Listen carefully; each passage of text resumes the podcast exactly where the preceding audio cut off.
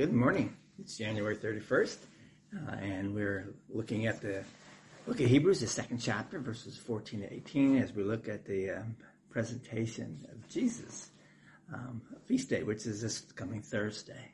So, yesterday we, we said in Hebrews 2.10 we find that Christ's purpose in coming to this world, Jesus, our brother, came to bring you and me, the whole world, glory, to take us to heaven Hebrews 2.11 says, For he who sanctifies and those who are sanctified all have one source.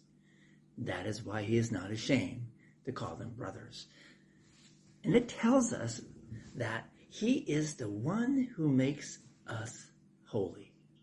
Christ came to make us holy, just like Adam and Eve before they sinned. Now that is a loving brother.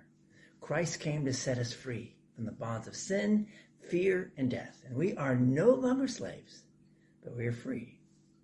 And then we ended with this heaven is ours.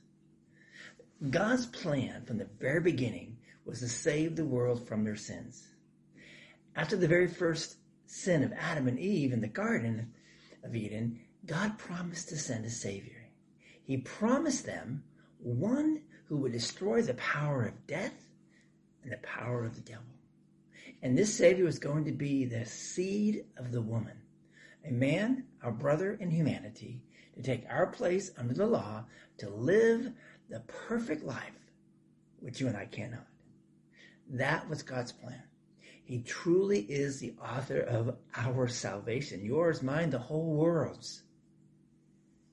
As the divine author of your salvation, history.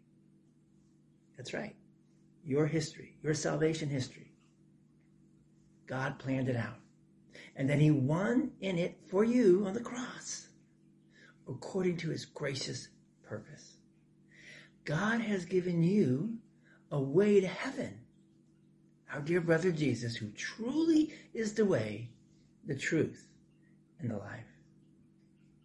Yes, the Almighty and the everlasting God lowered himself to take on human flesh Christ became your brother in order to bring you to glory, to save you from your many rebellion, rebellions against him.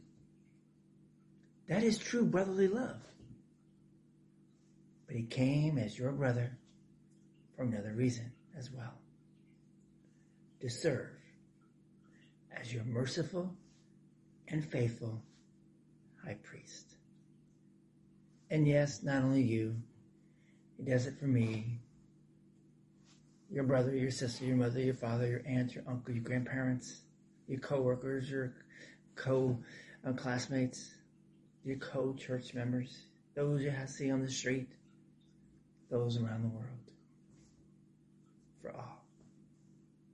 Let's pray. Lord Jesus, thank you for giving us the way to heaven. Amen. He did it for you. Have a wonderful day.